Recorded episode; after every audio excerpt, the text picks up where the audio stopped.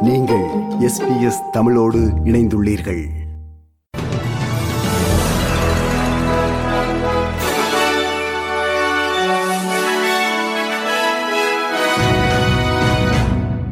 நேர்கள் அனைவருக்கும் வணக்கம். இன்று ஜனவரி மாதம் ஏழாம் திகதி சனிக்கிழமை. ஆஸ்திரேலிய செய்திகள் வாசிப்பவர் செல்வி. அணுசக்தி நீர்மூழ்கி கப்பல்களை ஆஸ்திரேலியாவுக்கு அனுப்புவதற்கு எதிராக அமெரிக்க அதிகாரிகள் அறிவுறுத்தினாலும் பிரதமர் ஆந்தனி அல்பனீசி மற்றும் பாதுகாப்பு அமைச்சர் ரிச்சர்ட் மால்ஸ் ஆகியோர் அமெரிக்கா மற்றும் ஆக்கஸ் கூட்டணியுடன் ஆஸ்திரேலியாவின் உறவில் தாங்கள் நம்பிக்கையுடன் இருப்பதாக கூறியுள்ளனர். அமெரிக்காவின் செனட் ஆயுத சேவை குழுவின் அமெரிக்க ஜனநாயக கட்சி தலைவர் செனட்டர் ஜாக் ரீட் மற்றும் குடியரசுக் கட்சியின் செனட்டர் ஜேம்ஸ் இன்ஹோஃப் ஆகியோர் அமெரிக்க அதிபர் ஜோ பைடனுக்கு ஒரு கடிதம் எழுதியுள்ளனர். அத்தகைய நடவடிக்கை தங்கள் சொந்த கடற்படை மற்றும் தேசிய பாதுகாப்பை ஆபத்தில் ஆழ்த்தக்கூடும் என்று அக்கடிதத்தில் தெரிவித்துள்ளனர். ஆஸ்திரேலியாவின் தேசிய பாதுகாப்பு குழு கிட்டத்தட்ட வாரம் தோறும் கூடி வருவதாக திரு அல்பனீசி தெரிவித்தார். ஆக்கஸ் கூட்டணியில் உள்ள மூன்று நாடுகளும் இந்த முயற்சியை நிறைவேற்ற உறுதி பூண்டுள்ளதாக பாதுகாப்பு அமைச்சர் ரிச்சர்ட் மால்ஸ் கூறினார். There really is a shared, sense of mission between the United States, the United Kingdom, and Australia in seeing Australia acquire uh, this capability. But there are lots of challenges, and there's no doubt that the pressure this places on the industrial base of the United States, also the United Kingdom, is really significant. We're very aware of it. It's why it's so important that Australia develops its own industrial capability to build nuclear powered submarines, which we will do uh, in Adelaide. மேற்கு ஆஸ்திரேலிய மாநிலத்தின் மிக மோசமான வெள்ளப்பெருக்கு காரணமாக தொலைதூர நகரங்களில் இருந்து நூறுக்கும் மேற்பட்டோர் விமானம் மூலம் வெளியேற்றப்பட்டுள்ளனர் இந்த வெள்ளப்பெருக்கு முன்னர் கரையை கடந்த சூறாவளி எளியினால் ஏற்பட்டதாகும் ஃபிட்ஸ்ராய் நதியில் ஏற்பட்ட வெள்ளப்பெருக்கினால் இந்த வார தொடக்கத்தில் ஃபிட்ஸ்ராய் கிராசிங் நகரம் நாசமானது. அங்குள்ள விமான நிலையம் மீண்டும் திறக்கப்பட்ட பின்னர் மூவாயிரம் கிலோகிராம் உணவு மற்றும் மருந்துகள் அந்நகரத்திற்கு கொண்டு செல்லப்பட்டுள்ளன.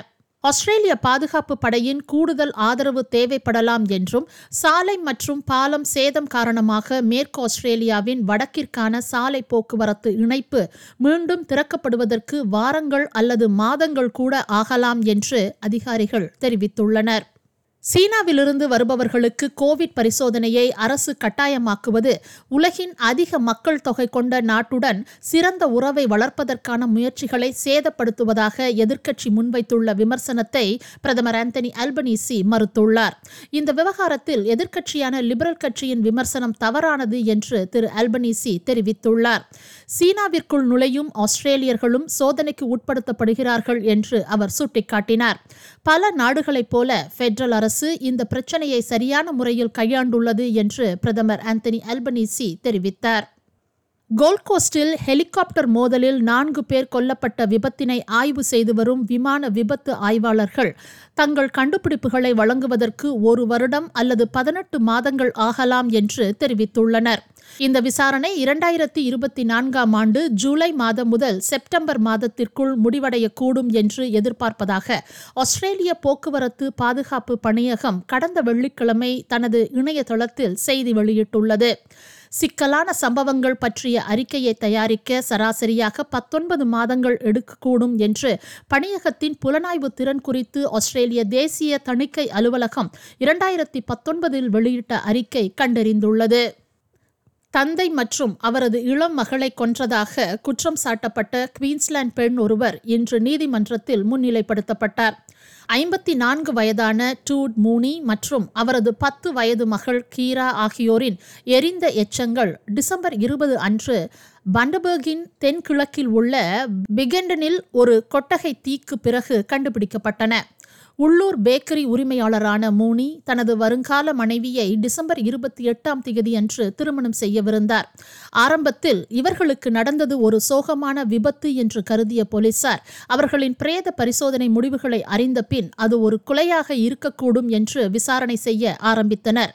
இரண்டு கொலை குற்றச்சாட்டுகள் மற்றும் ஒரு தீ வைத்தல் ஆகிய குற்றச்சாட்டுகளின் கீழ் இருபத்தி நான்கு வயதான மேரி ப்ரோவை சேர்ந்த பெண் ஒருவர் கைது செய்யப்பட்டு நீதிமன்றத்தில் முன்னிலைப்படுத்தப்பட்டார் பட்டுள்ளார்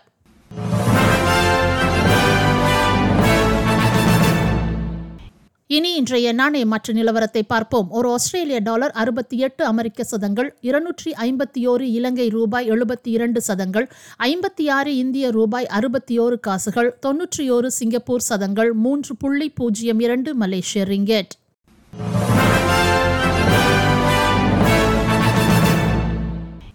அடுத்ததாக நாளைய வானிலை முன்னறிவித்தல். பெர்த் வெயில் முப்பத்தி ஒரு செல்சியஸ் அடிலைட் வெயில் முப்பத்தி ஏழு செல்சியஸ் மெல்பர்ன் வெயில் முப்பத்தி இரண்டு செல்சியஸ் ஹோபார்ட் வெயில் இருபத்தி ஆறு செல்சியஸ் கேன்பரா மேகமூட்டமான காலநிலை இருபத்தி ஆறு செல்சியஸ் சிட்னி மேகமூட்டமான காலநிலை இருபத்தி ஐந்து செல்சியஸ் பிரிஸ்பன் வெயில் முப்பது செல்சியஸ் டாவின் மலைத்தூரல் முப்பத்தி இரண்டு செல்சியஸ் இத்துடன் எஸ்பிஎஸ் தமிழ் ஒலிபரப்பு வழங்கிய ஆஸ்திரேலிய செய்திகள் நிறைவு பெறுகின்றன.